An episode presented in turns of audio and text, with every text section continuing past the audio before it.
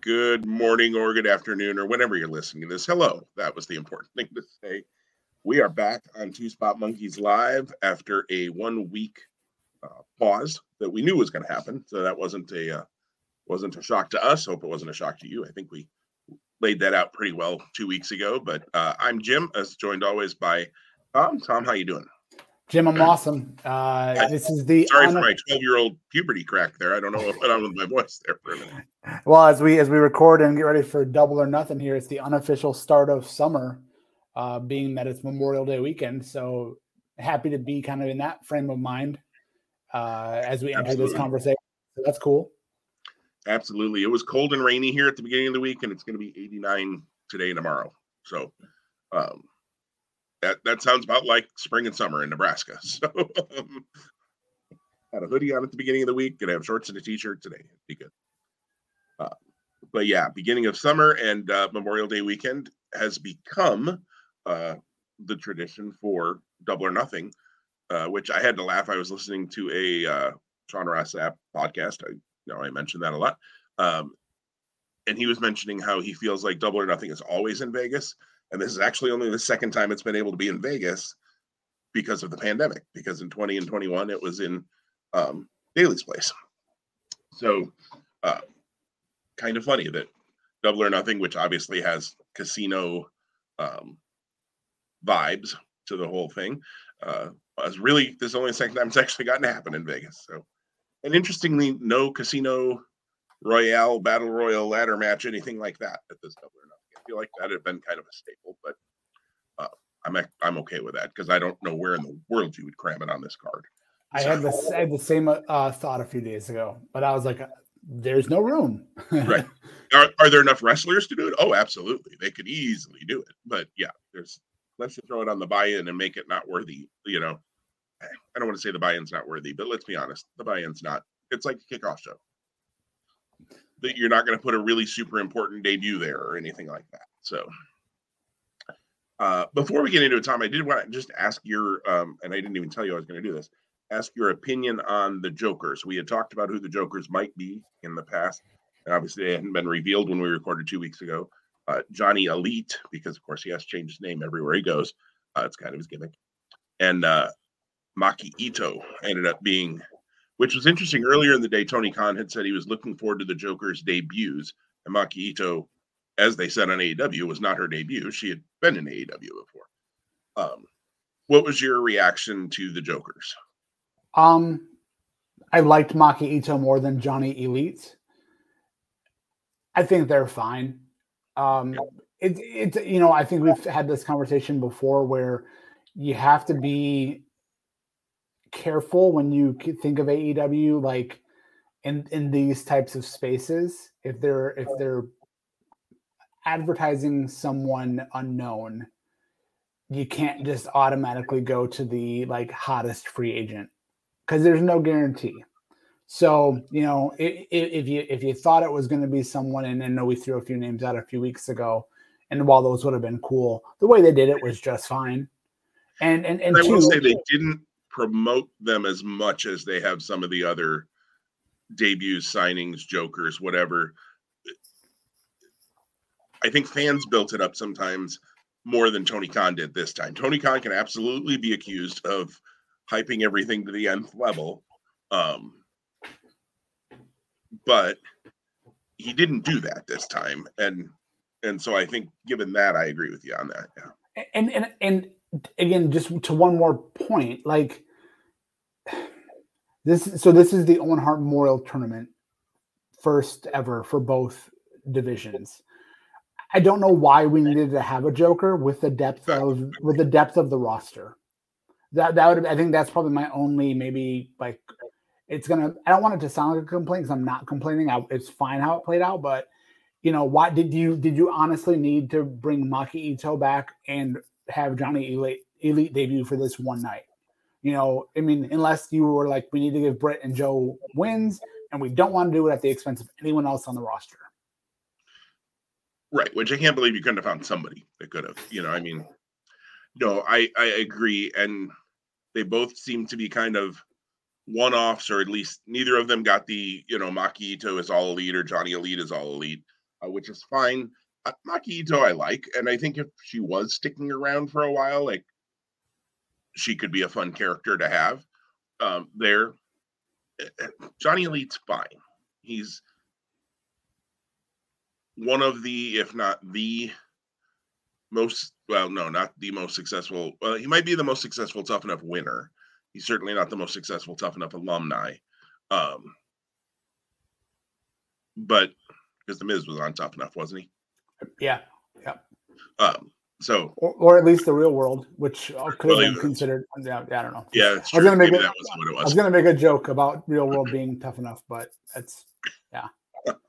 the real world hasn't been a thing for probably the last decades. Uh, I think it was the Miz hosted the Tough Enough the one time when it was on the shows. Anyways, um, hey, guess what? Here's here we are, two spot monkeys. That's a rabbit trail. right, rabbit trail, and no research done for it. So, um, Johnny Elite though is he's fine. I you know I don't get like I saw he was announced for for Game Changer Wrestling. Does that make me order the Game Changer show that weekend? Doesn't up or lower um, my likelihood of ordering a show. Uh, doesn't he doesn't make me not want to order a show, like I said, but I can't think of a match that Johnny Elite, Johnny Game Changer, Johnny Impact, Johnny whatever could be signed for right now that I'd be like, oh, that's what I need to order. Like he's fine. He'll he'll be fine. He's wrestling Janela, I think, for GCW. Um, who's another guy who does not up or lower my interest in a card either. So it's a perfect spot for him. He could just be in a match that I just don't care about. Um, but well, let's talk head to head because that is the crux of why we're here today. Uh, we have 11 matches to pick, so trying to throw a bunch of other things in here seemed like a bad idea unless we wanted to go three hours. So we're going to try not to do that this morning uh, or whenever you're listening to this again. I keep saying morning because it's morning when we record. But uh, Tom, head to head, you've got the stats in front of you. I'll let you uh, reveal those. Absolutely. So as we bring the month of May to a close and the fifth month of this competition round, you hold a lead uh, 42 and 20 to my 39 and 23. So there's a six pick 'em uh, or six match pick 'em difference for you and I entering today's event uh, with 11 matches, as you just mentioned. Three matches. Then, did I not say three? What did I say? Did I say you said six? six wow, math, math, math is not my. I mean, I, I wish I had a six match lead. I'd like that better, but it's just three. It's only I don't even know where that number came from. I literally looked right down. I, yeah. Okay, sure. So um, three match lead. Yep. 42 minus 39 is three. Welcome to two math monkeys. Uh, don't stick around because we're gonna mess you up if you do. Right? Because yeah, it's not gonna be good. um, so yeah, 11 matches today uh, for this event. So we'll see how the how it plays out, and hopefully I can gain some ground on you this weekend. Uh, with in June, I think we have at least two, maybe three events. Three. Uh, we got in your house uh, Hell in a Cell, and Forbidden Door. I guess I better start watching NXT. there you go. There you go. Uh, which that'll be next week. We would pick in your house and Hell in a Cell because those are coming up next weekend, and then obviously the end of the month uh, we'll get together for Forbidden Door, uh, which Wednesday night seemed to start setting this t- the table for at least one match that may happen there. So that'll be uh, interesting, even if Jim Ross doesn't know who Great-O-Khan is. And this other guy, um, that's when Jim Ross needs to, if they don't know that that's coming out, fine. That's great because I want an organic reaction. But sure. if that happens, then then Jim Ross needs to know that Excalibur needs to be the guy to step up in that space. Right. Lay out then for a second. That, and that, Excalibur just said his name like three times don't call him this other guy. Call him Great-O-Khan, please, or Khan, or Jr. had barbecue sauce in his ears; he couldn't hear. Man, just, I and this other guy like, that makes him seem important. Um, I guess at least he knew Jeff Cobb, but Cobb had been in AEW as well. So, so we've got head to head for double or nothing. Uh, three match lead for me. Let's see how it all shakes out today uh, in our our picks. And Tom, you get the first pick because you were uh, I beat you by one the last uh, event. That's usually what we go off as the as the first level. Um, and you get to pick the buy-in first. Hookhausen makes their tag team debut. Hook and Danhausen against Tony Nese and Smart Mark Sterling. Yeah, so it's easy pick here. It's Hook and Danhausen without a doubt. I, I want to say this, and, and it's probably not a lot to say here in this match, only because I think that we're in the early stages of Hook's development. Um, I want to acknowledge and appreciate that I think that this has been booked well. I really thought we were like going to get Nese and Hook on a fast track, uh, but doing this here and by doing what they did with uh, Nese, kind of really demolishing Danhausen, which is totally fine. Danhausen loses nothing in that. Um, and there's clearly some fun dynamic with Hook and Danhausen. Uh, so they get the win here. And then we end up at some point in the month of June, I'd imagine, getting the Hook and Tony Nese match because I don't think Nese probably takes the pinfall here. Um, it's it, Mark Sterling is easily set up as the guy to take the pinfall. I I agree. I think Hookhausen wins. Um, you know, this is kind of the it's got a little bit of rock and sock connection vibe to it. Um, certainly not at that level. Rock and Mankind were a lot higher um, in the pecking order uh, when that was put together, but uh, it's got that same vibe. You got a very ser- somewhat serious, call it rock, totally serious, but um, Hook and Danhausen obviously seemingly have nothing in common, except apparently a love of chips. I'm not still not sure where the chips come into everything. Um, unless there was some sort of joke being made about double or nothing in chips. I don't know. I didn't get the picnic. But uh has looked good uh in AEW. And I think they've all in all booked him well. I'm glad he's doing something instead of just winning dark and dark elevation matches. Um, that might be my booking complaint with him is that he's kind of one of those guys that just was winning matches over here that nobody sees. Um, Mark Sterling is a trained wrestler. So he actually, you know, can can go. He's going to be the comedy fodder here, though, of you know, get cursed by Hausen, Danhausen, and probably taps out, you know, to hooks Redrum. So, uh, yeah, I agree. And this is a perfectly fine buy-in match. Usually with these kickoff matches, they they tend both AEW and WWE tend to have the baby faces win, anyways. Not always, but usually you get a big pop for Hook because the guy's over like Rover. Danhausen's over huge too. You get both of them out there, get the crowd happy before the pay per view starts. Makes a ton of sense. So, yeah, Hook and Danhausen get the win. I suppose they could have Tony Nese just crack the snot out of Danhausen again and and quick get a pin, but they did that. So I feel like now you know no need to do that again. Uh, that would be the only way. But I don't think even in a tag match you want to put an L on Hook yet. So that that should mean something. Um, boy, I didn't think about this when I put these in this order, but that means I get the first pick on the match. I will admit, I am looking forward to the least on this show. Um, I'm I'm surprised. Now, before you get into your why, let me yeah. ask just a clarifying question. Mm-hmm. Did you see when they matched up in Ring of Honor. I think that was now what three or four years ago for Supercard of Honor. I believe I did see that match. Yes. Okay. Okay. So, and does that have any factor in your opinion? And I, my memory is that match wasn't one bad. It was pretty good. Uh, was it a ladder match? I think. I, At Supercard of Honor, I feel like it might have been. They feel like they worked a ladder match in both Ring of Honor and WWE that weekend. We got to bump up the research budget. um, and a couple of years ago, you know, when this happened, 18, 19, whenever that was, um, I was more excited for it. I think partially because the Hardy Boys just like their surprise appearance in, I think it was New York originally, um, to set that up for Ring of Honor. I thought was pretty cool and and one of those like, whoa, okay, Hardy Boys are in Ring of Honor. Like that's interesting. Um, I don't care about the Hardy Boys anymore.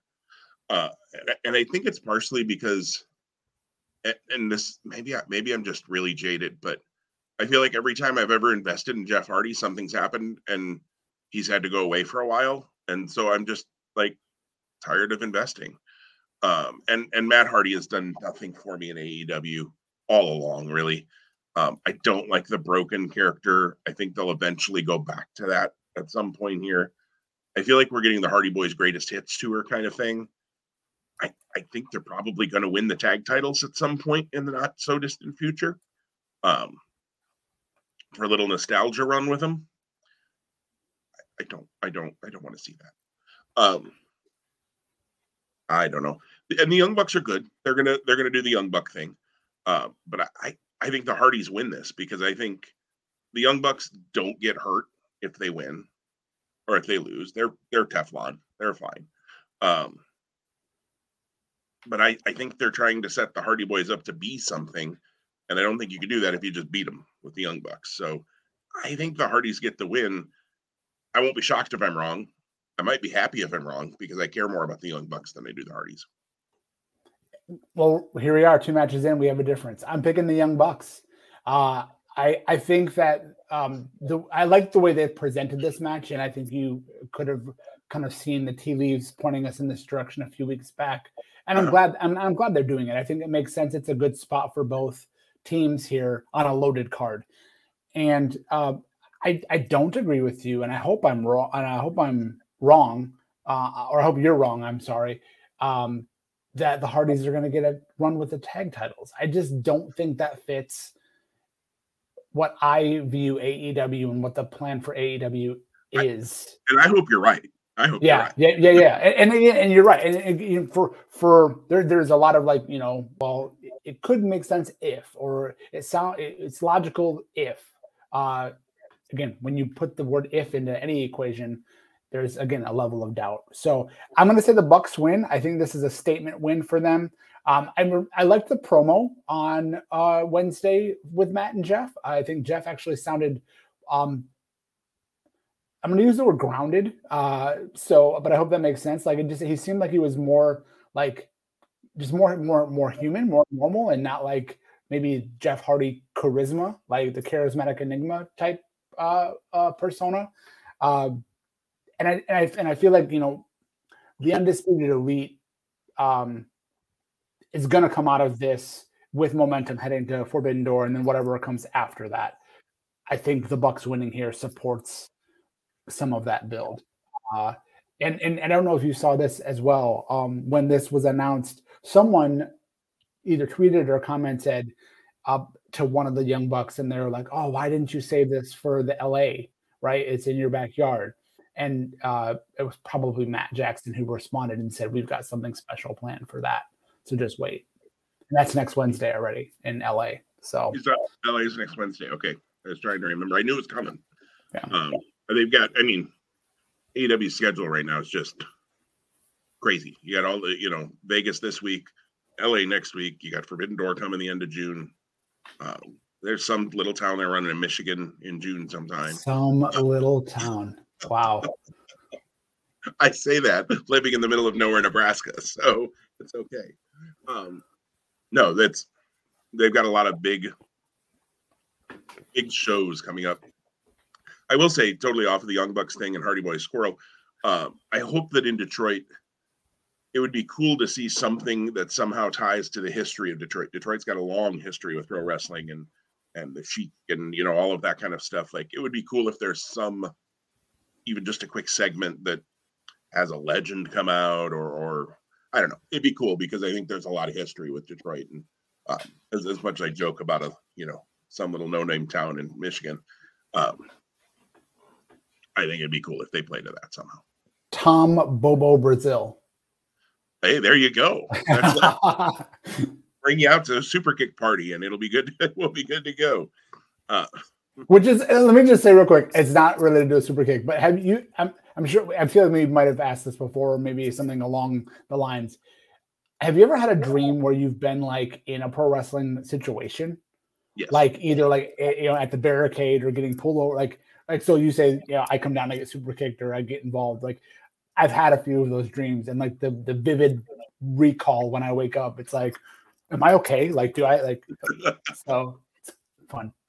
Yeah, yeah, I have. I've had a few of those, you know, where I was working a match or I was, you know, yeah, set to go out and I couldn't like I'm like, I don't know what I'm doing. Why am I going out? your know? laces, your laces are tied together at your, your for your boots. Right. Gonna fall over, you know, Yokozuna's gonna kill me, whatever. I something like that. Um, yeah, yeah, oh yeah, had those rings. All right. Well, that means I get the first pick then on House of Black and Death Triangle. I'm No, excited. it means. I get the first pick, Jim. You're already off base. means you get the first pick.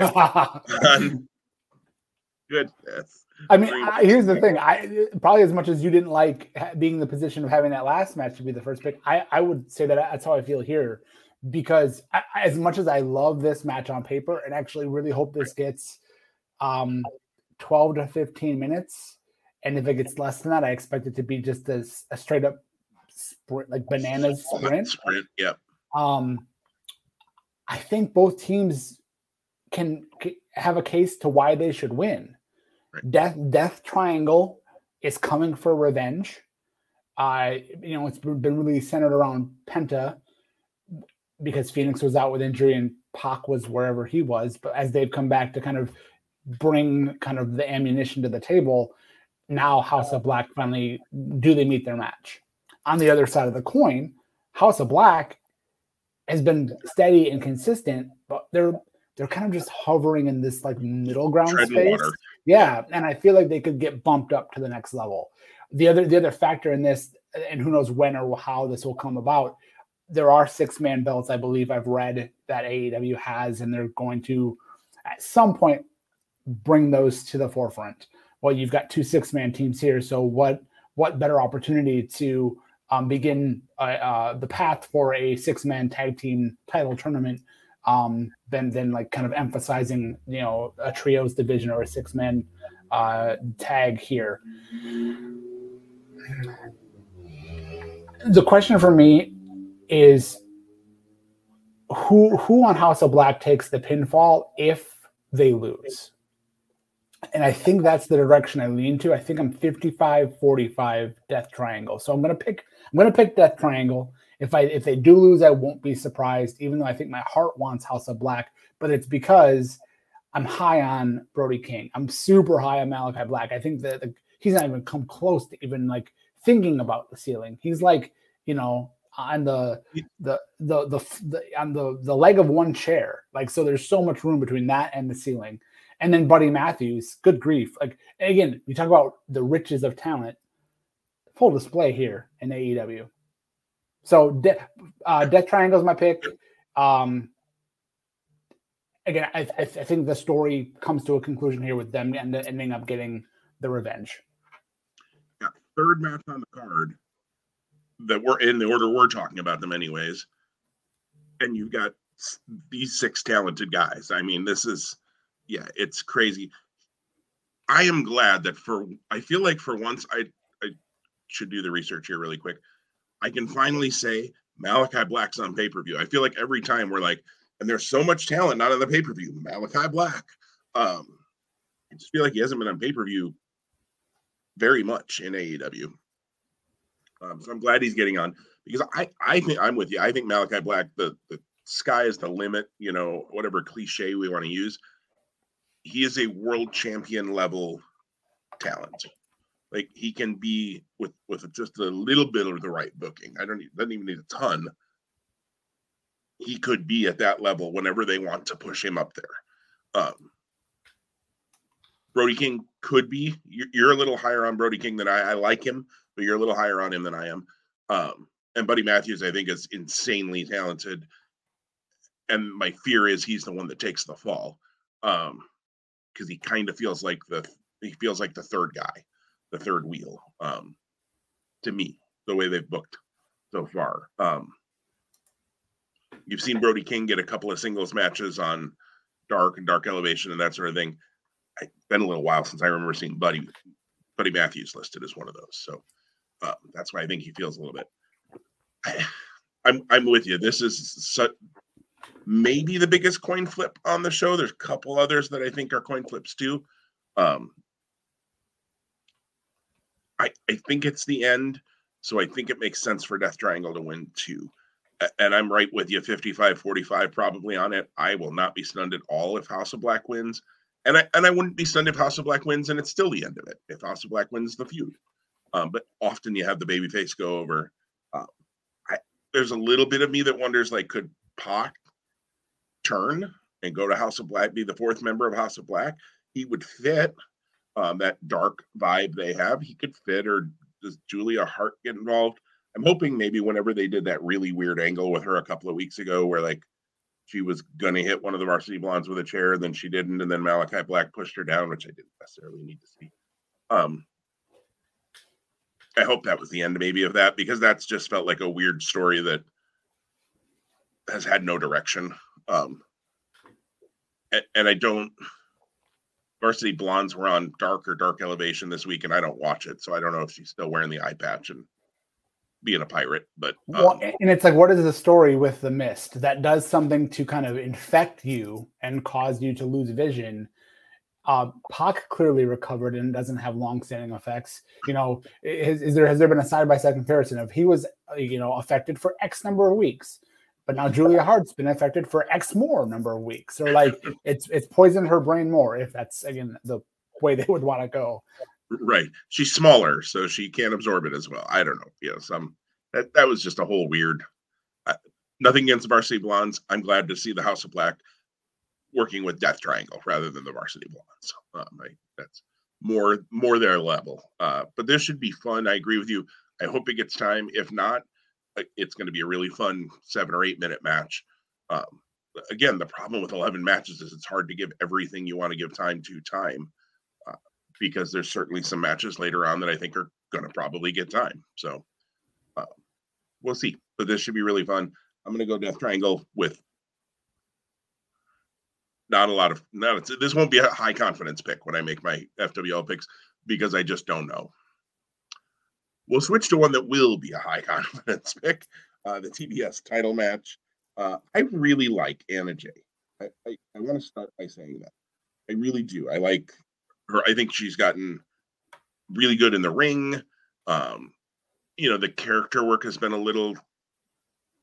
They don't focus on her enough in the women's division to to really flesh out her character. Dark Order, of course, has gone through a lot of ups and downs. Um, you know they waited forever to reveal the the exalted leader then Brodie Lee came in then Brodie Lee unfortunately got sick and, and ended up passing um you know stu grayson now is gone for at least now um so the character stuff with Jay, I feel like has been hit and miss. Um, but I don't know that that's all been her fault. There's been a lot of just other things. They they split Tay Conti off from her to go do the Sammy Guevara thing. And by the way, is Sammy Guevara a babyface or a heel? They were very into the heel thing, and then the way, like the fact that he's been right about Scorpio Sky, doesn't that make him a baby face? Actually, that's just there's some booking stuff there that I'm like, can we focus this a little better and not be, you know, ADD in our booking? Anyways, we don't we don't shockingly we don't have a Scorpio Sky and Sammy Guevara match on this card anywhere. Um, even well, though that's tonight tonight on the live rampage, they're giving Scorpio Sky a, a, new TNT title, something that's in his image. Dan Lambert made because, comments on on be, Wednesday because Sammy uh, didn't damage the belt at all while hitting it nine times with a sledgehammer. That thing would not break. I thought. Thank goodness for Kazarian, right? right, and even that wasn't a huge. I was just like, oh, that belt didn't want to give up. Um, but anyways, the TBS title. So that Anna Jay, you know, the character's been on a you don't beat Jade Cargill until you've got somebody ready to beat Jade Cargill, and it's going to mean something. Unfortunately, they haven't done enough to build Anna Jay. In fact, this title match got set up by a video where Anna Jay said, "I'm coming for your title," and Jade said, "Let's do it." I mean, like there was no feud, no nothing. Jade well, and, and Jay came out at the end of the Statlander Velvet match too last Friday. Okay and so she, she did get physically involved and but then you're right like it was quick like it was like a quick like backstage kind of promo to your point. And then it was like we're here. Right. Which again title match because we need to get Cargill on the show.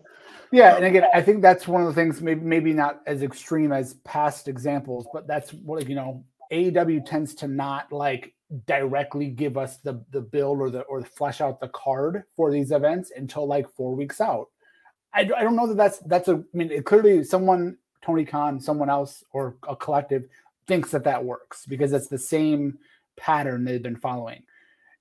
Is it is it wrong? Is it wrong at all? Would it be wrong at all, like next Wednesday or the Wednesday that follows, to have the all, um, the all in um main event like like named like I, I and and I'm still mean to rabbit trail, but just asking the question in general. I know you have to be mindful of, you know, hey, if we promote, you know, something 10 weeks out, how do we guarantee we get to that finish line with any number of circumstances?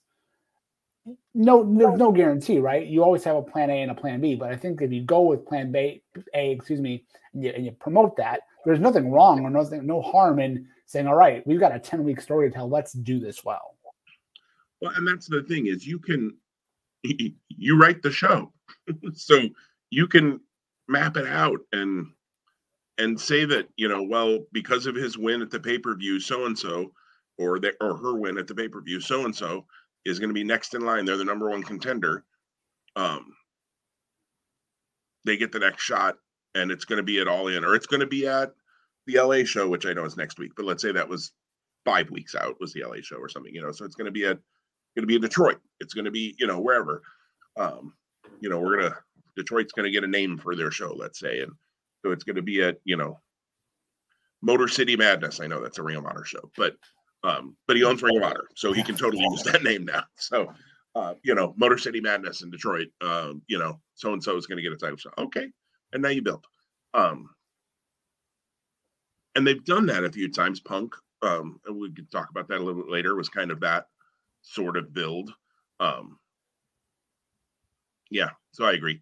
Um, so your pick, Tom, I believe is you. You made yours because you're the first pick here. Yes, yeah, Jade. Jade. Okay, no, yeah, and my, my yeah, my pick is Jade as well. Yeah, I actually already wrote that down for you, but uh, I, same. I did it before you even started talking as well. So if you had if you had gone the other direction, I would have been like, okay, here we go. right. That the only way I do that is if I'm the one down three matches and this is the last card we're picking, and I'm like, well, I got to swing for the fences. Let's see what they can do. And even then, I don't think this would have been the match I would have tried that on. So uh, I, I, hope it's good. I hope they both come out of it looking good um, because I do like both Jade Cargill and, and Anna Jay. So I hope hope it's a fun match, a good match. Um, I think it's important for them to continue to keep the TBS title on the pay per views to make it important, continue to build both Jade and that title. Um, interesting, like we said, the TNT title not on this. So what is that saying? Um, well, and, just, and just one more thing too in this space, like they made it a big deal for Jade to get to 30 wins. To me, the next logical thing is 50 wins, right? But that there's a gap there, right? That's a that's right. that could be six months. That could be right. three months. You know, so how do you how do you weave and craft a, a good a good story in there? Right, absolutely, and um, we you know we've only had one get to fifty, although somebody else was right behind her. I think Nyla Rose might have gotten to fifty now. Um, you know, in Hikaru Shida, uh, who is hurt or isn't hurt, hmm, depends on who you listen to. Something weird's going on there. Um, yeah, so that would that would be and and I'm glad there's no house shows actually for AEW so there's no uh, Goldberg like padding. Like you can literally go back and watch all 30 of her matches um, if you would not want to do that. Well, I, guess I don't know how you go back and watch, but they've all aired. That's what I'm saying. They've all aired. Um, so I appreciate not the you know Goldberg was was 60 and 0 at you know on Monday night, and then they come around to the next Monday night and he's 80 and 0, and you're like, how did he wrestle 20 matches in a week? Like, what happened? How many house shows did you guys have this week that he worked all of? Um, and, and twice. And twice, right? Right. He beat Hugh Morrus at the beginning and then Hogan at the end or whatever. But uh, you then get the first pick on, and I am right now, on Anarchy in the Arena. Jon Moxley, Bryan Danielson of the Blackpool Combat Club, along with the unnamed trio of Eddie Kingston, Santana, and Ortiz, versus the Jericho Appreciation Society of Jericho, Jake Hager, Daniel Garcia, Angelo Parker, and Matt Menard. I can't remember their nicknames. They've got ridiculous ones for the last two guys, but big, big Daddy Magic or something like that.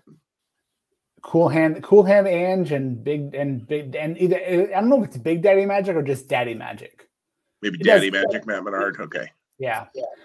Anyways. Well, and so here's here's an the opposite of what we are we or I kind of alluded to earlier about you know long-term story building this seems like it's coming up and coming at us quickly Like I so I recognize that the root of the issue is Kingston Jericho, but then it's fleshed out into this.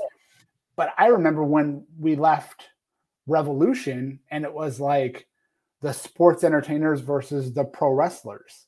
And we were like, man, all out uh is gonna be like some some some cool combination of this. And here we are at double or nothing, and we're getting this match. Now, granted, to make it five, you have to have Blackpool Combat Club minus Wheeler Yuta, who's in best of the Super Juniors in Japan right now. And doing then, pretty well, actually. Yeah, and, and and then Kingston, Santana, and Ortiz, but but all of the parts fit. Um, so I don't feel like this is rushed. Um, I wonder I wonder what Anarchy in the Arena will look like, how gimmicky it will or won't be and I know that they've been teasing some of like I don't dissension might be the wrong term, just uneasiness in the Danielson, Kingston, Moxley, you know, kind of you know which which which is the alpha, right? And again, Kingston is his own guy. Mox and and and, and Danielson are clearly on the same page under Regal's guidance. So I don't think there's an issue there, but but could there be? And could again could, could Kingston attempt to play them against one another? Which would be way too early to, to really do that. I honestly thought when we were on the road to double or nothing that we were going to get Mox and Danielson versus Jungle Boy and Luchasaurus for the tag belts. Because when they announced Wheeler Yuta for Best of the Super Juniors, I go, okay, well, Blackpool Combat Club now has nothing to do. Again, it became this. And again, I, like I said, I think this makes a lot of sense. This to me is also a pick 'em in, in a way. Uh, and I don't think it ends here by any stretch of the imagination. I think there's a lot more to go between the sports entertainer versus pro wrestling, you know, battle, if you will. And I also think that there's more for Kingston and Jericho. There needs to be a bigger payoff. It doesn't come here.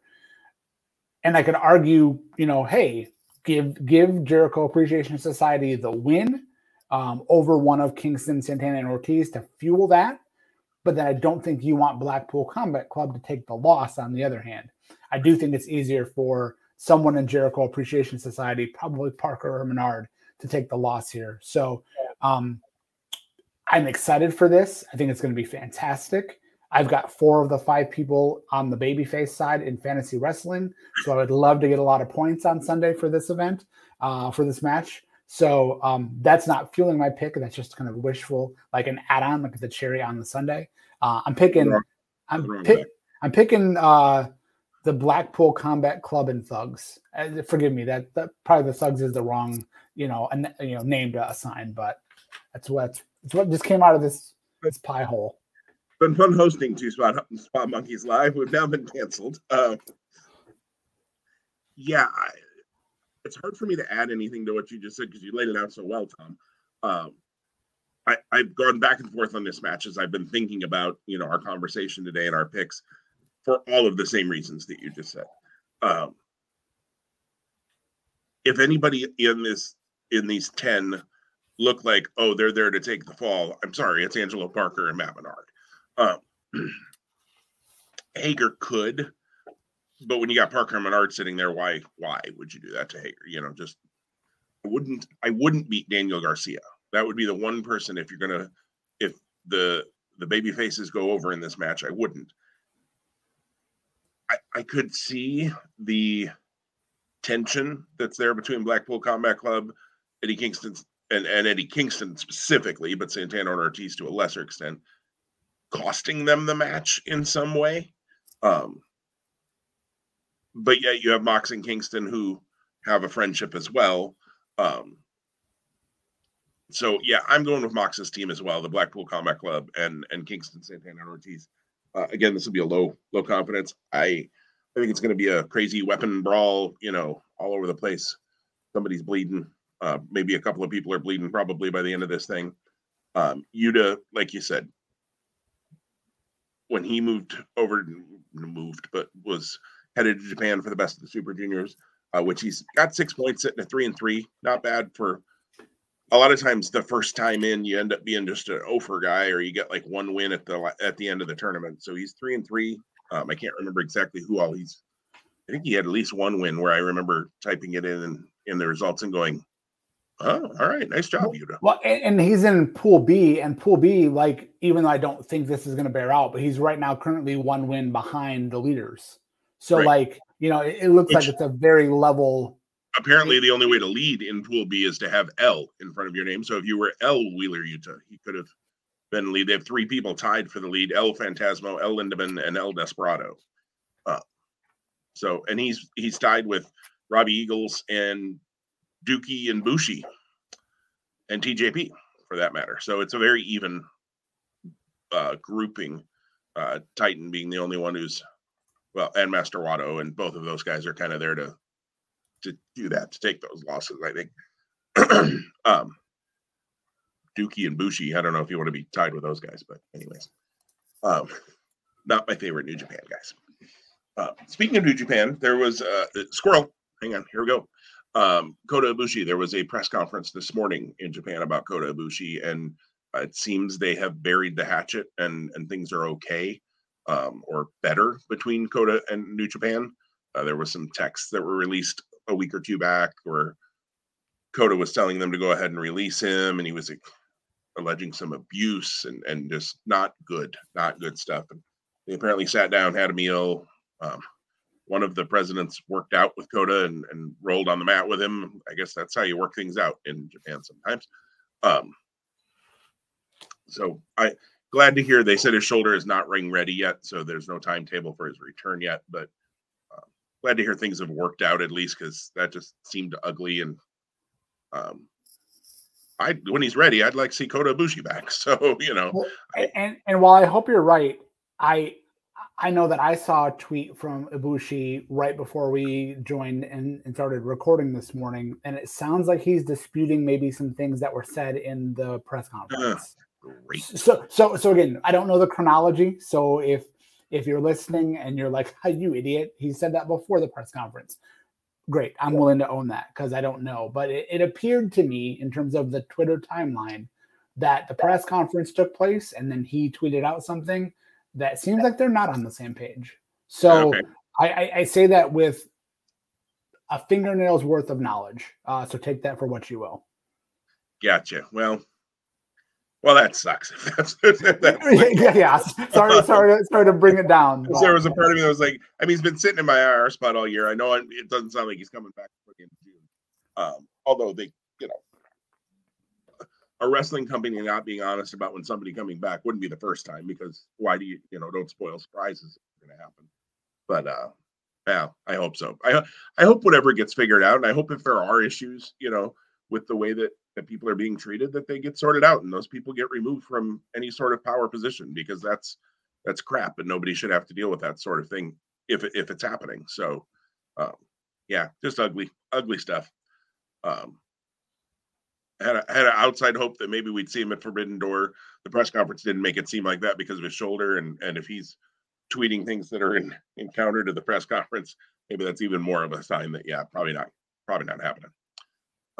Anyways, let's go back to AEW, and uh, I I have the first pick, and I kind of wish you did actually um, on this one. MJF and Wardlow. Wardlow beat uh, the dog stuff out of everybody on Wednesday night, um, including. Did you see the GIF of the security guy that he threw into the cage with a power bomb, who then slid straight down the cage in between, and like Yes. poof was gone. Uh, yeah, yeah. and actually, that guy tweeted. Um, I don't know if you saw that. I did. Yeah, so, someone someone said something like he got sent to the shadow realm, and then like his response was, "I'm tweeting you this from the shadow realm as we speak," or something like. I don't even know what the shadow realm is. I feel like it's a video game term, but I had seen one maybe that was sometime before or after where he said, "Guys, I'm still under the ring. I need help." Um, I would, which kudos to that young guy who's you know probably just trying to work to get into the business and got absolutely waylaid. Um, yeah, I hadn't. I by that at that point because I was working on some things while I was watching Dynamite because it was the only way it was going to get done um, before this show before us recording here.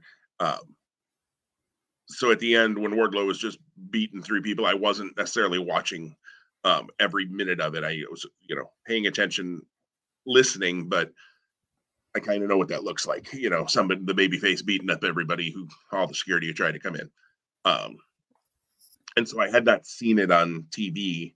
I had missed it, and then I saw on Twitter, and I just I busted out laughing. I was like, "That's I'm glad he's okay." Um, but and I, you know, you, certainly can't plan for that um, spot. Like, oh, the cage is going to give enough, and then you're going to slide down. It's going to be great. So I can't imagine what was going through his head when he realized, oh crap, I didn't hit the ring, and then he hits the concrete.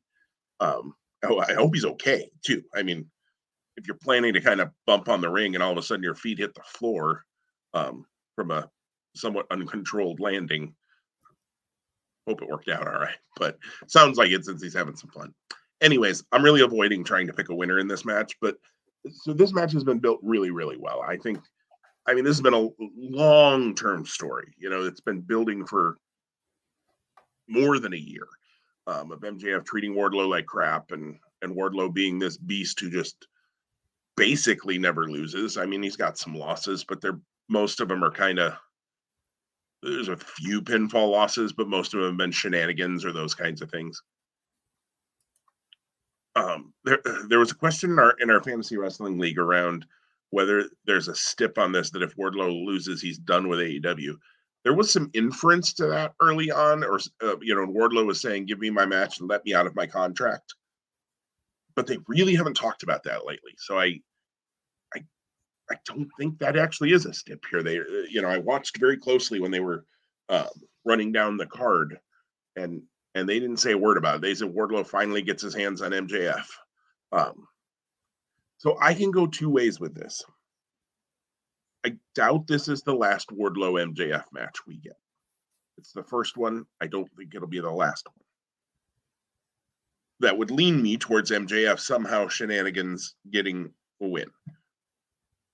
On the other hand, this is built so long that, you know, honestly, Wardlow coming in, smashing MJF with a clothesline, power bombing him about 27 times and pinning him in three minutes would make a ton of sense and wouldn't hurt MJF in the least. MJF is he, MJF works almost less frequently than Roman Reigns as far as on TV. Reigns works how has worked house shows, but he still can take a loss and be fine, much like Roman Reigns. Roman Reigns could Roman Reigns could lose those titles tomorrow, and it's not like he'd all of a sudden be chasing the 24-7 title. He'd be fine. Um, you know, MJF could take a loss, and it's not like he's going to be, you know, open and dark every week after that. He's even with whatever, uh, you know, sounds like there's some uh, heat, for lack of a better word, between he and Tony Khan and his contract and and all of that. We got another couple years we can talk about that um, because he's not going anywhere this year. So I I don't know who I want to pick, Tom. Even to this moment, I don't know who I want to pick. Um, I'm gonna go MJF only because it seems like that's MJF's story. Like he's done that. This, this happened a couple of times now with MJF. I feel like where he gets that first win dastardly somehow, hits him with the ring, whatever. And then eventually there's a gimmick match where he can't, you know, whether it's a cage, whether it's, I, I don't know, what's the most, uh, an exploding barbed wire match. No, we're not going to do that. AEW again. Um, I'm going to go MJF, but boy, I don't know. I think this is going to be really good, though. I'm looking forward to this match, and maybe the best built story on this entire card. Yeah, I like a lot of what you laid out there, and I'm glad you mentioned the the, the heat or the perceived heat that's going on right now. I, I didn't know where MJF was in his contract, and I wondered, like, you know, is that a factor here? Like, is that is that part of what's going to drive creative? I didn't, you know, it, what for all I knew, MJF has a contract that expires on September one, right? So, um, I think 2024. Right. So, so with with that being the case, then I don't, what is I don't know what his gripes are. I, I, don't have enough background information and haven't dug enough to try to attempt. Money, money, sure, money, money, money. Sure, but you agree to a contract and you and like what you have to, you have to be able to come to the table and say I want to renegotiate because of X and and maybe he feels like he can, he can do that. Again, we don't need to get into that now. Um, yeah. So the idea that there was potentially like a gimmick uh, or like a stipulation, like you know, Wardlow wins and he's you know and, and he's ex- he's free from you know, the contract that MJF holds over him is broken. Like that's really what should be on the line here. And the fact that it's not is actually somewhat surprising. Um, I kind of feel like there's a reason they haven't played that up. So, and, and, yeah, and maybe that's because they said, "Oh, we can't pull the trigger on that here. We have to wait until September, uh, all out." Um, who knows? If you if they do, you heard it here first. And I'm just throwing a, a dart at the dartboard. Um, I, I agree with you very much as well too that MJF losing, which would be surprising because it'd be two losses in a row on major events after not having been someone who took losses for a long period of time. Um, it would be a new chapter of his career, but it also would boost Wardlow and give MJF more reason to be dastardly and to try to undermine Wardlow. I'm picking Wardlow and here's why I'm picking Wardlow because I think Wardlow wins, but MJF still then retains some control and says, I don't care that you beat me. I still own your contract, pig. And I hate that they're using the term pig, so that, but I threw it out because that's, and they've gotten away from it in the last few weeks, thank goodness. But that's what they were using pretty early on. And then somehow, some way, like MJF doubles down and says, Well, if you want to get out of your contract, you have to do this. You know, I've already whipped you with a leather belt 10 times. We've already put you in a steel cage. What could be next? Uh, and, and Wardlow's look, I'll do it because I want to be free from from your control. So there we go. Difference number two, Wardlow. All right. Tom, you get the first pick on another one that I feel like is throwing a dart a little bit. Um, the AEW tag title match, Luchasaurus and Jungle Boy, the champs, defend in a triple threat match or a three way match against Keith Lee and Swerve Strickland and uh, Team Taz of Ricky Starks and Powerhouse Hobbs. Yeah, I'm quickly just pulling up the tag rankings because I uh, I'm interested. So very interestingly, and you probably you may know this. I said probably, but I don't want to presume. Do you know who the number one ranked team is and should be facing the the tag champs on Sunday I've, night? I've seen the rankings, uh, but I don't off top of my head. Uh, FTR. It is FTR. It is absolutely that, that would make the most sense to me. Yeah, it's absolutely FTR. So nothing against. And remind me again who they're wrestling Sunday night. You're right. They're they're currently not booked. Right. So, um, again, is is this a great example of the too much wealth to go around.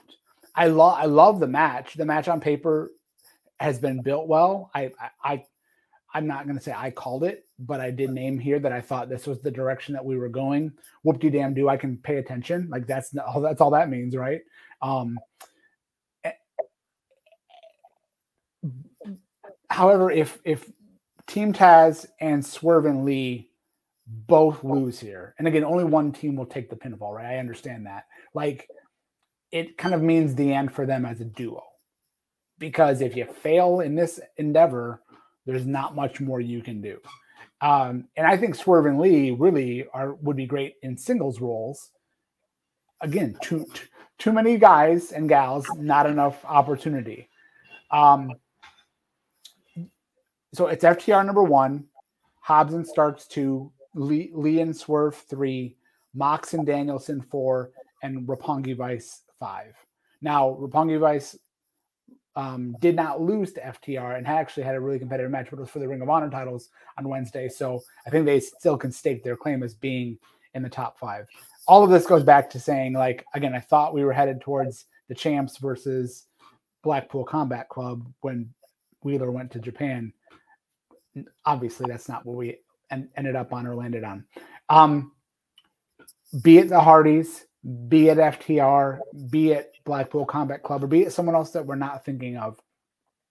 Those are the teams I think that Jungle Boy and Luchasaurus end up losing to, not this weekend. So I'm going to have the champs retaining. I uh,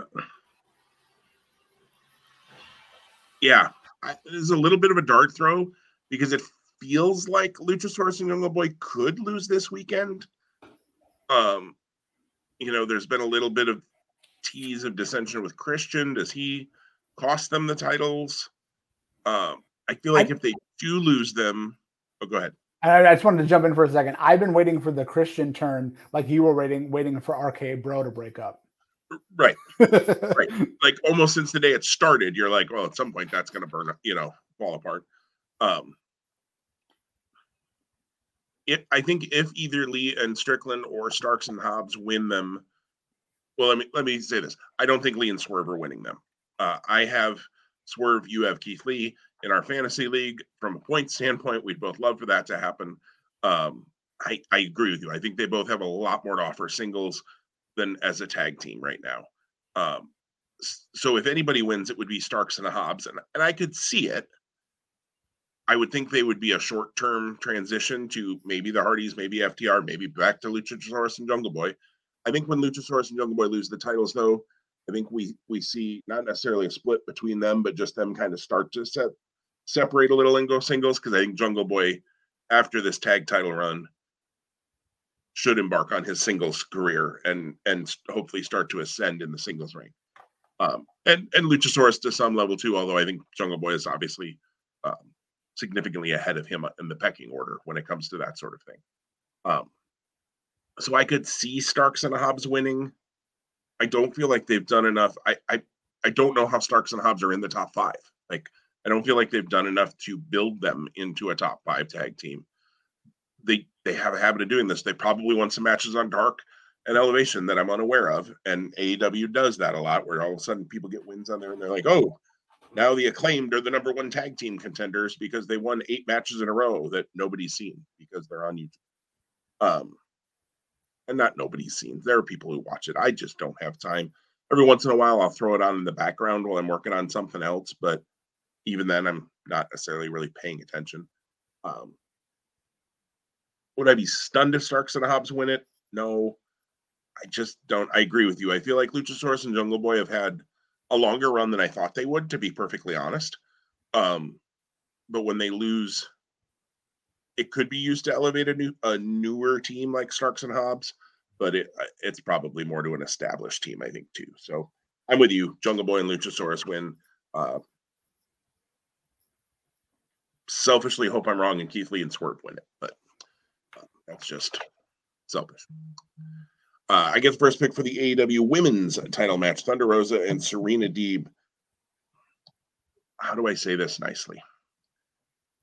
I'm looking forward to the match. These two are both really good workers.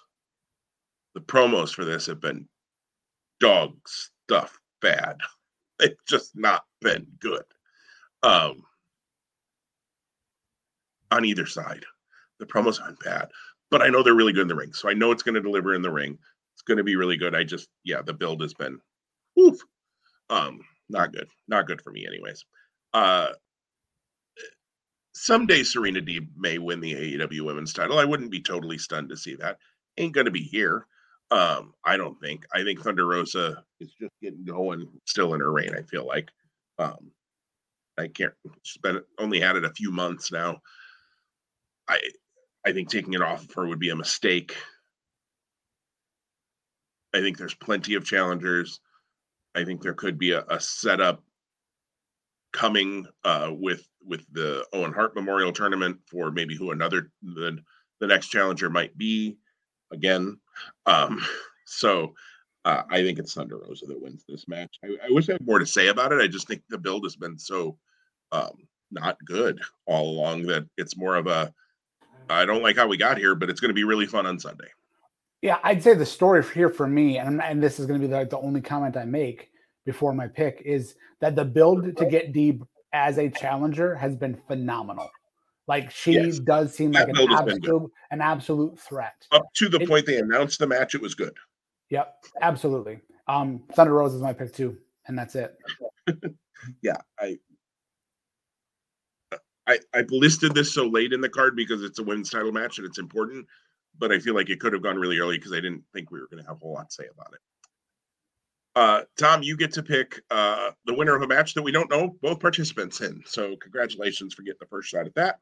Uh, the Owen Hart Memorial Tournament Finals on the women's bracket. Uh, Dr. Britt Baker, DMD, who got a, a uh, tainted win over Tor- Toni Storm on Wednesday, uh, takes on the winner of tonight, Friday's night, Friday's match, can't talk, uh, between Ruby Soho and Kris Statlander, who is uh, in the tournament now because Hikaru as I mentioned earlier, was announced as being hurt. She says she's not hurt. I don't know. There's seems like there's more to that story somewhere that we haven't heard yet. Uh, but uh, Kris Statlander is in here against Ruby tonight on Rampage. One of them faces Britt on Sunday. Who do you think's winning? So I think when you discuss this match, you can't not help think of the men's final because it's hard not to, isn't it? yeah, well, because you go well, if they go this direction, then they probably go here, or do they do this and this? Uh, you know, so like you, you kind of run through those scenarios. Um, I'm without trying to give anything away. I'm going to say I think the story here is um, something that we've talked about a little bit before, but I think it's the actualization of it, and I think it's the return to um, a, a, a, an opportunity for whatever period of time, maybe this summer, um, summer of Soho. oh, um, that Ruby gets back and Ruby ends up becoming a, a, challenger for Thunder Rosa's title, and maybe even is the person that unseats her. Who knows? Um, so, with all that being said, I expect a really good match here. Um, you know, we've we've discussed number a number of times about the the the debut of Soho, kind of the rocket, and then kind of the wherever it's been. And again, I think this is the ascension again, uh, and I think it would make a lot of sense. Don't know that it will or will not happen for sure. It's gonna be eager to watch it play out Sunday picking Ruby Soho. All right. Well, we have three differences. So you you have a chance to at least tie. We have two more matches still to pick uh, on this show. Uh, I'm going Britt Baker. I I, I think I I hope. Well, I hope you're not right from a head-to-head standpoint. I hope you're right from a booking standpoint. I would love to see that. I do expect Ruby Soho to beat Kris Statlander tonight. Um, do I get two wins? I'm just kidding. right. well, and the question becomes, what if Statlander beats Soho tonight? Then you've picked somebody who's not even in this match. Yep. Um, That's the risk you take. I'm, I'm, I'm right, accepting risk. that risk. And, and to be clear, you're picking Ruby Soho, not the Ruby Soho Kris Statlander. Win. Yep, that is correct. Uh, and uh, I think Ruby gets the win on Rampage tonight. I'd be stunned to see Statlander beat her, and and it, and if she did, it would just kill your entire summer of Soho idea.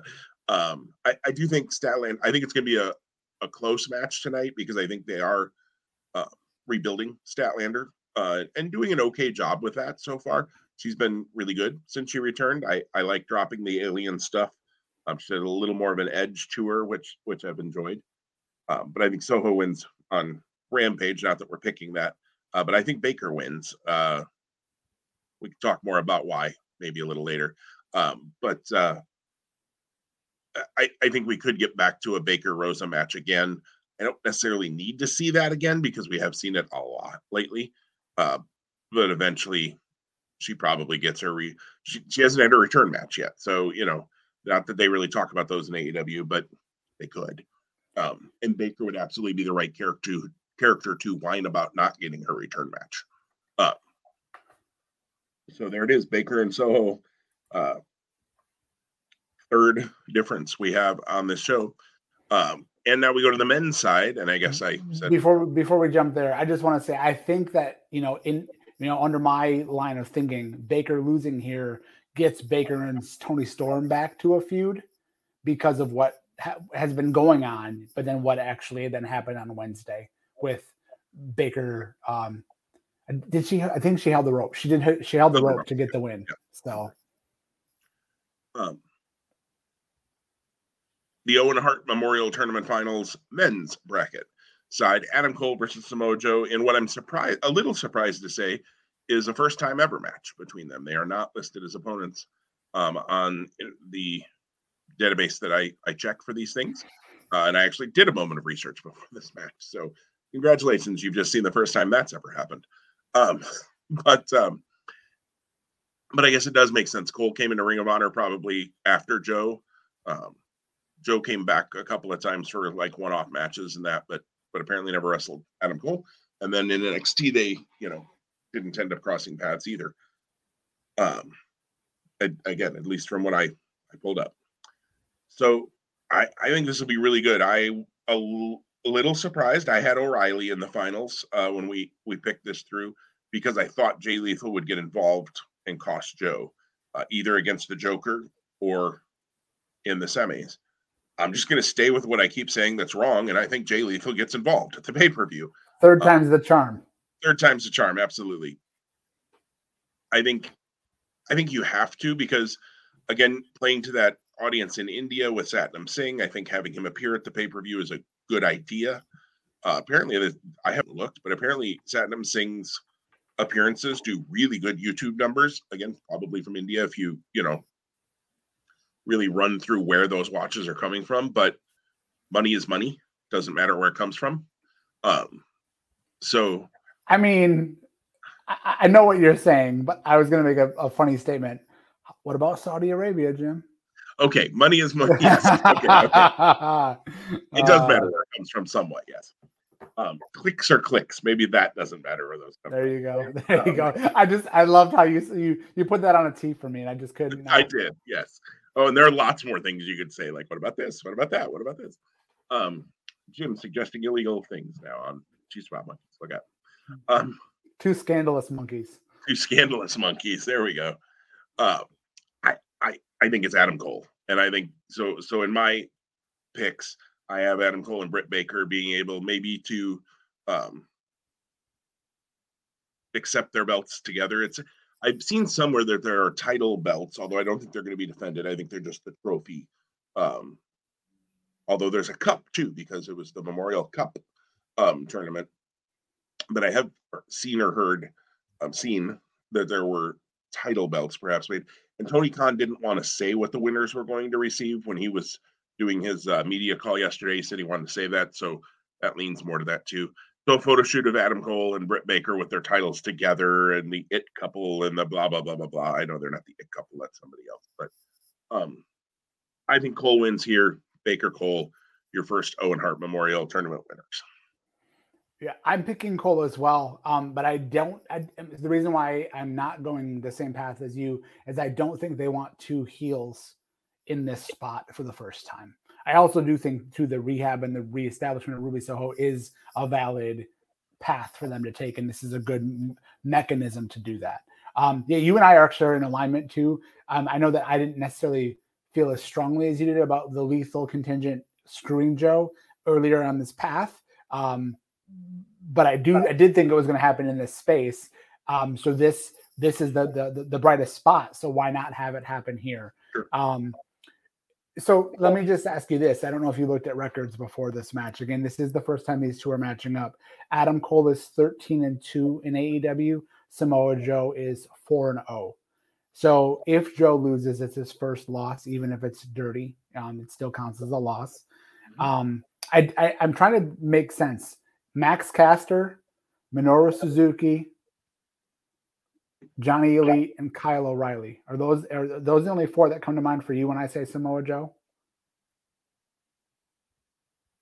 Yes. Okay. And it's interesting that the Minoru Suzuki win counts in the AEW record, yet it was for the Ring of Honor television title. Yeah.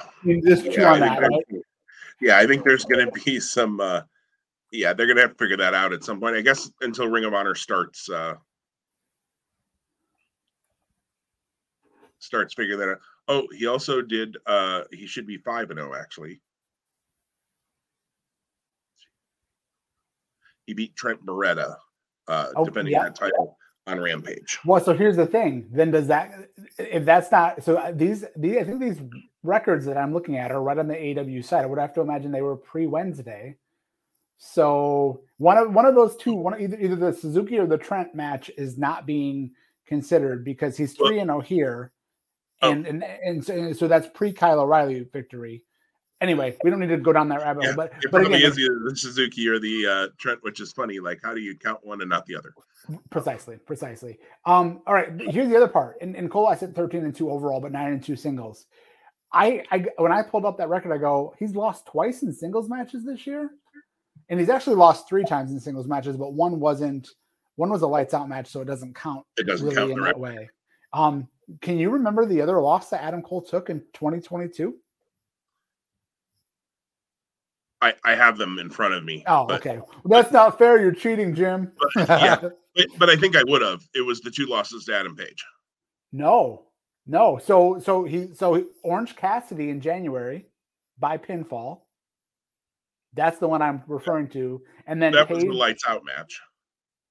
oh, wasn't wasn't the oh okay It was Texas Death Match. The Texas Death. Match. Got it. Got it. Okay, Yeah. so the Cass the Cassidy loss, despite being a pinfall, doesn't count. I had Right. it backwards. I had one of the Yep. page page matches not counting. Okay. Yeah, the Cassidy match was the lights out, uh, and the the Page match was Texas Death. Okay. Well, so so having two losses to your world And champion. then it says, "Please, no more math." uh, if you've stuck with us this long, uh, what can we do now to? To We're gonna break out? Steiner math before long here, trying to figure out these records for AEW. Pre-calc coming in the final 15 minutes of Two Spot Monkeys live. Uh, anyway, so sorry. We'll we'll we'll try to do better research, and I'll try to understand the rules of AEW's wins and losses better. Um, the bottom line is we're both both picking Adam Cole. We both kind of have different reasons. Um, I think this also one more just comment. This goes into the um, kind of the continued build of the undisputed elite. Yes, yeah, I do agree with that as well. All right, Tom, you get the first pick on the main event, the AEW World Title match, Hangman Page versus which uh, Tony Khan called Hangman Page his favorite champion thus far and the best champion in wrestling right now. Oh, Tony, oh, Tony, uh, defending against CM Punk. Yeah, I I love that we're here. I I was trying to think about how I was going to start. Uh, let me get my pick out of the way and then I'll explain. Okay. I'm, I'm picking CM Punk to win. That is that is a pick that I am not making lightly, and if I'm wrong, I will not be surprised. That being said, I think that the move to that uh, title change now makes sense versus having Punk come up short and then potentially doing a rematch in Chicago. That could be big box office and big money if that's the route they wanted to go. And if they do, I mean, golly, it kind of it writes itself, right? Punk returning, you know, almost a year after his debut or return to pro wrestling in, in AEW, and then kind of having a last hurrah. Uh, again, I don't think that's what they would call it, but they could they could maneuver and book it all the way they could. They, they're calling this like the most anticipated or the biggest title match in AEW history, which is really interesting for a number of reasons, right? But again, how much of that is hyperbole? I think I think it's a lot because I think in in three months from now, uh, four months from now, four three and a half months when we're at all out, we're probably going to get Yeah. something something similar. So another another statement to the to to kind of match that hype. I, I loved the interaction between the two on Wednesday, and the question I'm left with is which of the two are lying? Which of the two are not being transparent? Is Punk being to at to Page's face one way, and he's going to do something different? Is is his true like mantra of "I love the fans, I'm all about respect"? Like, is that truly CM Punk, and is is he being legitimate, or is he BSing us? And is he going to show the snake on Sunday, or is is is Page like truly saying I'm defending not just the title from you, I'm defending all elite wrestling from you, which is an interesting thing because he's not losing people in his corner. There's still a lot of hangman and, and you know um and, and other chants that go on. But it's an it's a really interesting thing because I think there's so many people who are pro CM Punk that what segment of the audience is truly behind Page, and do they do they believe him enough to like go, yeah, you, you're actually right. You are defending AEW, all elite wrestling against against this this this guy who you know, and, and there's and I don't think there's any argument that you can make that Punk has done nothing but come back and been you know someone who's fought battles, fought wars, and it's earned this spot. So I love that dynamic, and I think it's more than that. I'm not probably articulating it to the best degree that I can, but I just think it's, it's played out really well, and it's set up for what I think is going to be an amazing main event on Sunday night. And to steal your thunder, but we talked about it, I think before we recorded. Tony Khan has already said that this match will not go to the ring if there's a game seven in the Eastern Conference Finals, which is until that game's done. Which is until that game is done. Yes. So that that's that we already talk about oftentimes. I don't think we yet have had the chance to beat that horse today, but AEW is known for long shows. These we already have 11 matches, and there are guys like Darby Allin and FTR, and I could continue on that aren't even on the card. That doesn't mean they're not going to be on the card or be in a promo segment, but they're not in a match. I can't imagine one more match or two more matches being added. And but Tony Khan says he has a plan. So we'll see. Yeah, I uh we'll see. We'll see what his plan is. I I hope that he does have a good plan though, and, and either adds a bonus match or something, or, or runs an angle, and, and we don't just get you know dead air basically with you know Jr. talking. God help us if that's what it is. Um, Annette wants to know what did you both think about Page's shoot quote unquote comments to Punk on Wednesday? About yeah, I, I think around like the the people in the backstage, you know, not liking him and and things like that. Yeah, I was fine with it. I I I, I love like I so I'm having a hard time I think with the like what is real and what is not real. Like sure. I do feel like there's a true competitive thing here, and I'm also like really going like it does. Are we like eh, so going back to I didn't finish my thought well because I only kind of covered it for Punk, but like is Hangman Page like truly this upset like at Punk. Punk Punk is seeming to be going, hey, win, lose, or draw, I want to shake your hand. And he's being what appears to be the honorable competitor here, you know, pursuing a title, like the biggest title.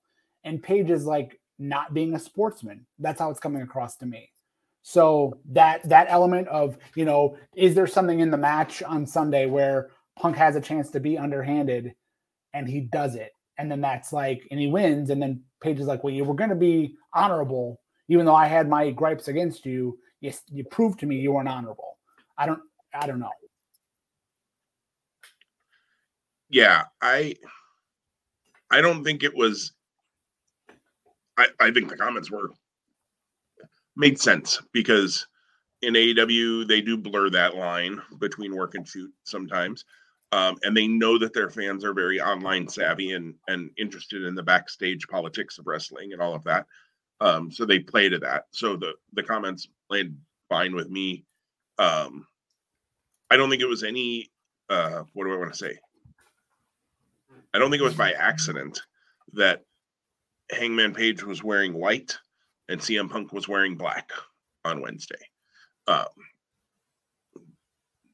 there there were definitely some little Easter eggs being dropped in um, throughout the comments and the and the attire of the two people. Uh, yeah, I think we're getting heel punk. Um, I, I think a little bit of the it won't be the same, but the the punk we had when he won the Ring of Honor title when he was headed to WWE. Um, the whole, you know, the greatest uh trick that ever ever pulled. Yeah, the greatest trick that ever ever pulled piece, um, which I know they've used that obviously with MJF and Punk. So so I don't expect any sort of rehash of that, uh, but I'm going Punk um, for a lot of the same reasons you said. I I could see what your other idea of Page winning and we go to some sort of rematch it all out. Um, they don't tend to do that though with the world title matches and pay per views. It's happened, I believe. I would have to look back through all the pay per view results, but but it seems like we move on to the next challenger each pay per view. And when you only have four pay per views, five this year with Forbidden Door, um, it makes sense in some ways too. So I think, uh, and I and I don't ex- well, I, I shouldn't say that. The, the AEW World Title very well could be defended at Forbidden Door. I could see Punk or Page, whoever is the champion, defending against someone who may not be the IWGP World Heavyweight Champion come Forbidden Door. Um, I, I think that's a possibility, and I think it would be very interesting to see Punk or Page versus, say, Okada if he doesn't happen to be holding a title after Dominion. which I think is a very real possibility. Anyways, that all being said, Punk is my my pick here. Again, not high confidence on it. I, haven't loved Page's title run as much as Tony Khan clearly has, uh, and that's okay. I, I've said before on the show numerous times that I Page just hadn't clicked as champion for me. I will say Wednesday night, uh, I thought the promo between the two of them, the face to face, was really well done, and and made me more excited for this match, and made me feel like Page was more in that spot as the guy, you know, the top guy in in AEW. So kudos, they did a nice job of that. Um, so let's so let's actually, if you're done talking about the match, because eh, it sound it sounded like you were because you're transitioning to talking about like that perception of Page and then Tony Khan's comments. Adam Page has now been champion. I think we're roughly in the seven month ballpark. Um, I I, would love for you to to to go deeper on that on that opinion that you just shared. Assess your view of his reign as champion, and why do you think, as you assess that, why do you think juxtapose it versus Tony Khan's statements that he's his favorite champion? I I just think for me, Page hasn't felt like the champion, and I don't know exactly what that's been. Um, you know, he had a nice feud with Adam Cole where he got a couple of title matches out of that. Um, Page just has always felt to me like somebody. Um, I, I use the homicide uh, connection or, or connect, not connection, um, example a lot of times. Homicide's Ring of Honor run, the the money and the story was the chase to the title. Once he won the title, it wasn't as important. Like, and he didn't hold it very long. They transitioned into Morishima afterwards, um, because the story was always the chase. Page, I felt like that was his story for two years was the chase to get to Kenny Omega and the title. And then once he beat the final boss, you know, if you think about it in a video game, which very much Omega was, uh, you could tell he was crafting it a little bit like a video game, and even to the point of acting kind of like a final boss, and you know, all of the kind of shenanigans that Kenny Omega was doing at that time. And we know Omega's a big gamer. Um, like, okay, beat the final boss. Now what? Um, and I, I just haven't felt like Page has been able to sink his teeth into anything. A little bit with Cole, he did. I, I think he's he's done a nice job with this punk um, story. E- even with Danielson, he was fine. Um, you know, I like that he's always been confident. Um, I think Page has got a lot of upside. I just felt like this the money was always in the chase, and now I I haven't gotten as I was invested in the chase. I was invested in him beating Omega for the title. I just haven't been invested in him keeping the title. Um, and, and now you have somebody who I think you can go a whole different direction. Yeah, you're going to have the whole online community freaking out that out of five world champions so far in AEW, if Punk wins it, um, only two of them have been non WWE guys. Um, whatever. They're AEW guys now. Like everybody worked somewhere before they work where they are.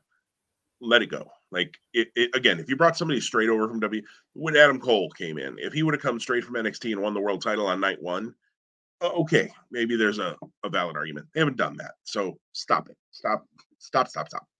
Um, and, half of the guys who come from WWE get re- are really hot for a week or two, and then they go work dark. So let's not, you know, let's not create a narrative that there's no real substance behind. Uh, does that make sense though on my page to go back to my page thing of I just feel like he hasn't been able to sink his teeth in anything and, and feel like yep, this is the and this is the guy everybody should be aiming for because he's the top dog. He's the baddest guy on the planet. No, it makes a lot of sense to me, and and and, and it's surprising that that's something that we can even have a dialogue about when you have episodic TV, because you would think that with episodic weekly TV, there should be something where you, and maybe it's just you and I, right? Because I I don't think my opinion falls too far outside of where you're landing, um, because I, I do think that you know I've enjoyed uh, Page's run. I almost said Cole. I've enjoyed Page's run, and but when you look at like it's Danielson, Cole with Archer sprinkled in there, Cole, and now Punk. Like that's kind of surprising that it's really just been anchored in those areas, you know. And I know he's had other, had other defenses, um, which and and I don't even want to like go too far, but like the Takashi Takashita or whatever his last name is. I'm sorry. That match a week ago Wednesday, that was amazing. Like really that was really that was that was amazing. So like m- more of those moments for Page. Um, if they, I think if we had those, that we could really like sink our teeth into to use that same phrase over the last seven months, might give us a different opinion. Agreed. Agreed. And I, I think the interesting thing too will be if Punk wins the title. Okay, we probably get a rematch on Dynamite somewhere down the road here, you know, at a at a specially named, like I said, Dynamite. Uh, but where does Page go next? You know, if Punk goes on to another challenger or two, um, do you still have the rankings in front of you, Tom? Um, I closed them, but I do I do remember the. You, you want the men's rankings? Yeah, curious. Besides Punk, who's in the men's? Yeah, so the men's. Uh, so Nese is five. Um, Mox is in there. I want to say, you know what? I don't want to. I don't want to misspeak. I'm going to pull them right back up because they're easy to find. Nese um, is Tony, Tony Nese is five. Wow. Tony, Tony Nese is five. Yeah, I knew you. I knew. I. Well, it was funny because I I observed that and I said, "Dang!" So if Hook actually gets that win, Hook's in the top five. Right. I, I, I had like an internal. That, so does it count? I don't know. I, I had an internal dialogue moment with myself. It's Punk, Moxley, Adam Cole, Jay Lethal, and Tony Nese, one through five. All right, so none of those really excite me for Punk. I mean, Punk Cole would be interesting, but they're both they would both be heels kind of in my thinking because I feel like Punk is going that direction. We're going to get heel Punk here now. You know, he's done almost a year of babyface Punk. Now we get a, you know, a run of of heel Punk, and then we go back to babyface Punk. Um, although Punk Cole both as heels who just don't like each other and you know throwing shots on the mics back and forth, that could be fun. Um, yeah, Punk Lethal does nothing for me, and I think Lethal is doing mostly Ring of Honor stuff. Interesting that he's in the AEW top five when he seems to be more of a Ring of Honor wrestler right now. Um, but again, maybe he, Tony said they're hoping to get Ring of Honor TV started sooner rather than later.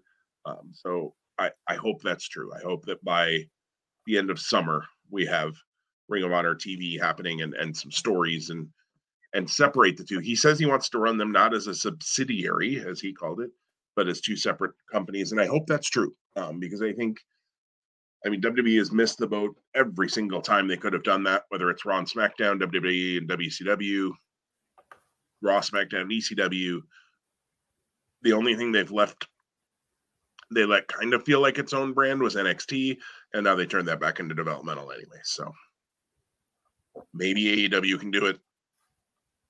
Be interesting to see if Tony Khan can resist the temp the temptation to to you know have them crossing over all the time or or turn it totally into developmental.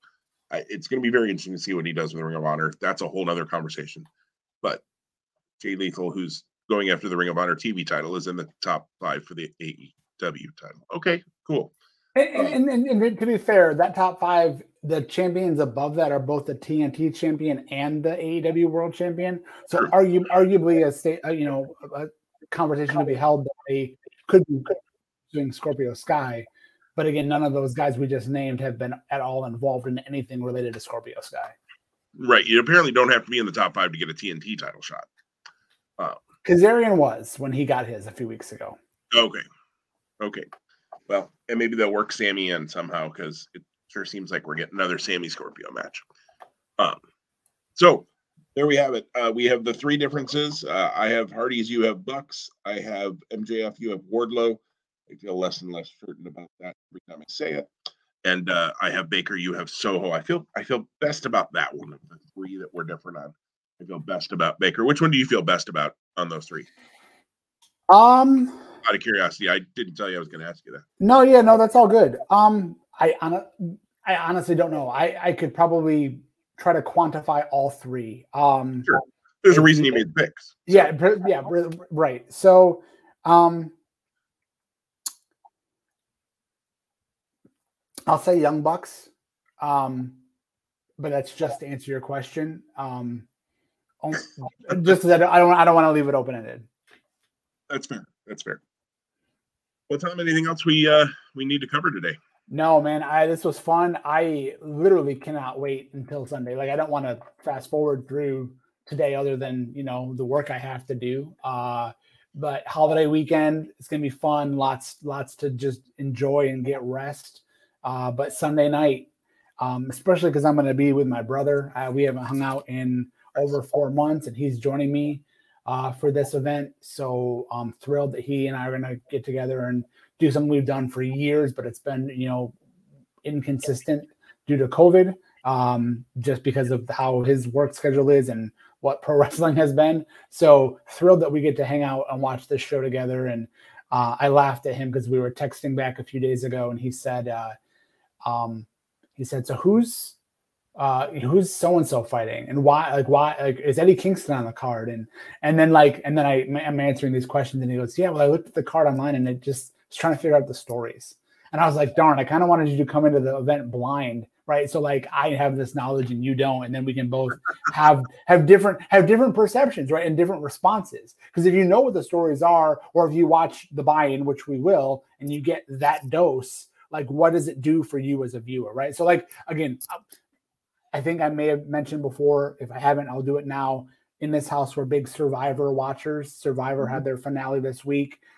Um it made me think of when we were watching survivor if you had to be plucked out of your life for 26 days, we'll call it 30 days, right? And you didn't know anything that was going on, and you came back and like just plopped in and we're like, I'm not gonna try to catch up. I'm just gonna watch from from day one and whatever it might be, your favorite sports team, your favorite TV show, pro wrestling. Like, how would that feel? Right? We don't we don't know what that's like. We don't have we haven't had to have that situation presented in our lives. That'd be interesting. It'd be an interesting uh, experiment sometime. Although I'd have to stay off social media, and, and obviously in Survivor, you you are. Um, but to try to do it in my own life might be rough because I don't know if I have the uh, self. What do I want to say? Discipline to uh, stay off social media and that sort of thing. And it would be interesting, though. It definitely would be. Well, I'm I'm planning to watch live as well, so I'm sure we'll uh, we'll message back and forth a little bit too along the way. Uh, very cool that you get to hang out with your brother and do that um, and watch it. I'll be sitting in the man cave, uh, most likely just me, uh, because I don't think Katie gives a crap um, about this match or, or this show or any other. Uh, but that's okay. Uh, and, so, I, and I and I really hope we can come back together. Now, now I, I know we'll come back together next Friday, but I hope I, my hope when we do come back together next Friday, as we unpack this show, that it hasn't increased to six uh a six match lead for you. Um, if I if I do a clean sweep, I'd love to enter the month of June in a dog fight with you. That'd be amazing. Um, and we've got a gonna, we're gonna have a loaded show next week because again we're gonna probably spend a, a good chunk of time, I imagine, unpacking the events of this show and maybe even what happens on uh, the LA Forum debut for AEW Dynamite. And then we've got like you said, in your house, which I better start watching NXT, uh, and Hell in a Cell to uh, to pick. So wouldn't it be ironic that I, that I close the gap on you in some capacity, whether it be one or three matches, and then we go into in your house and I screw the pooch?